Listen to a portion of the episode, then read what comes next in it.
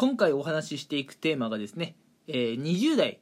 あるいはねこれから20代になる10代に向けてねお話ししておきたいことなんですが、えー20代のうちからねしっかり貯金を、まあ、しておきましょうだとかじゃあ具体的にねどうやったら貯金ができるのかっていう話をね、していこうかなと思います。うん。20代のうちからねこうお金っていうものに関してねやや真面目に考えておくことは大事だと思いますよ。うん。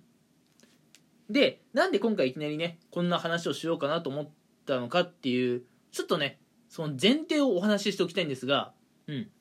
実はですねまあ20代でね貯金をしている方、えーあるいは貯金をしていない方、うん、これがねどれくらいいるかっていうのを皆さんご存知でしょうか？うん、まあ、20代まああのそうですね。大学生のうちに20代になるわけですから大学生の方もいればあるいはね会社でまあなんだろうね。うん。そこそこ出世している、まあ、28歳29歳の方もねいるかもしれません。20代って言ってもねいろんな人いますよね。うん。学生さんもいれば、えー会社に入ってねまだ12年目っていう新人社員もいればまあそこそこベテランになりつつある会社員の方もいる。20代っていうのは面白いものです。うん。でその20代のうちのですねまあ貯金ができているもう少し具体的に言うとですね貯金が、まあ、大体100万円以上あるよという方どれくらいいるかって話なんですがこれ結構少ないんですよ。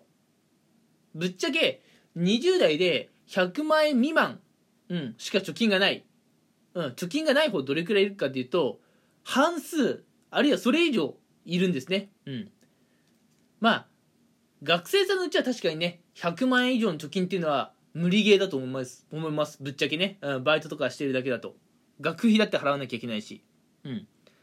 なので学生さんがね100万円以上の貯金を持っているとはさすがに思いませんが20代会社員を含めてこう考えてもね100万円以上の貯金がある20代っていうのはもう半分以上いないと。いうのが現実なんですね。うん。まあこういう前提があるんですよまず。20代っていうのは意外に貯金ができていない。うん100万円持っているような人がもうほとんどいない。半分以上はそんなに持ってないと。いう現状です。ではなんで20代のうちからねこう貯金とかをしておく必要があるのか。っていうその意味について考えていきたいんですがあのパッと思いつくのをね4つ、うん、まず紹介しようかなと思います。まず20代でけあの貯金をねしておく意味として、うん、まずあの結婚を見据えてっていうものがあるかなと思います、うん、まああの私ね、えー声を聞いて分かる通り男性なんですけれども男性の結婚のねピークって何歳頃かって皆さんご存知ですか？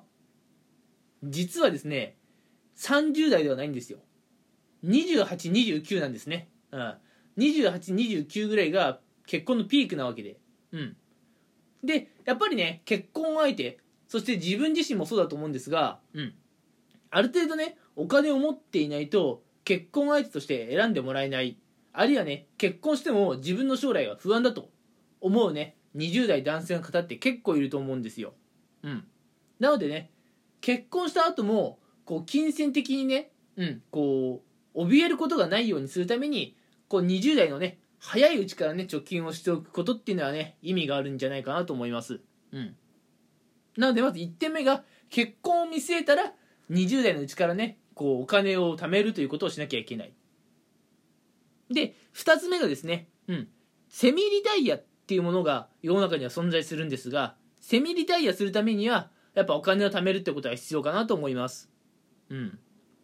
まあ、セミリタイアって会社員やってるとね定年まで働くっていうイメージがあると思うんですが定年を待たずしてね、うん、会社を辞めちゃうっていう意味だとねまあざっくり思ってもらえればいいかなと思います、うん、セミリタイアするためにやっぱお金は持っておく必要があるかなと、うん、でそれからですね、えー、3つ目はですね30代になると資産運用や投資をする人が増えてくるんですがうん。まあこういうのって早ければ早い方がいいんですよ。なのでね20代のうちから資産運用とかね投資をするための元手として、まあ、ある程度ねお金はあの手に入れたいところだなと思います。うんまあ資産運用や投資に関してのね細かい説明は今回は省きます。うん。が、えー資産運用とか投資っていうのはね20代のうちからねしっかり考えてもらいたいテーマだとは思っています。それから4つ目。これがね、えー、今私がパッと思いつく限りの最後の1点なんですけれどもやっぱ金銭的な余裕お金の余裕っていうのは心の余裕につながってくると思うんですね。うん。お金がないから明日の生活も心配だ、えー、今月の生活が心配だ。1年後の生活が心配だと、うん、お金に怯えて生きるっていうのはかなり辛いと思います。なのでお金を持っておくことが心の余裕を生むと思っています、うん、なのでね、えー、20代のうちからねしっかり貯金をしておけば、うん、あの精神衛生上はいいんじゃないかなと思います。まあ、ここまではね、20代のうちから貯金をする意味っていうものをね、お話ししたんですけれども、じゃあ具体的にどうやったらそれができるのかっていうところもね、気になりますよね。うん。では今回はね、それもまた4つぐらいお話ししていこうかなと思うんですが、うん。まず最初の1点目が、えー、会社の仕事、いわゆる本業だけではなくて、副業にもチャレンジしてみましょうということですね。これは20代になった学生さんもそうですよ。うん。あの、もちろんね、大学の講義を受けたりね、あるいは合間合間にやる、まあ、バイトも大事だと思うんですが、うん。なんかね、こう、副業ね、やる時間をまず見つけること。それからね、今流行りの副業は何かをリサーチして、それらをやってみるっていうことはね、お金を貯める上ではかなり大事だと思います。うん。で、具体的にね、今、今この収録をしている日、どんな副業が、あのまあ、ニーズが多いのかっていう話はね今回は省きます。これも時間の関係ね。うん。ただ今流行りの副業っていうのはネットで調べてもそうですしこれね YouTube で調べてもね全然出てくるんですよ。うん。なのでねあの一度ねこう皆さん副業どんなものがあるのかっていうのはね一回リサーチしてほしいところではあります。うん。で2点目はですね毎月決まった金額をこうまあ貯金、えしていきましょうというところですね。うん。まあ、毎月5万円とかできればいいですけれども、うん。まあ、会社員とかであればね、毎月5万円とか貯金できればいいかなと思うんですけれども、やっぱ、20代学生さんの方とかってかなりきついじゃないですか。うん。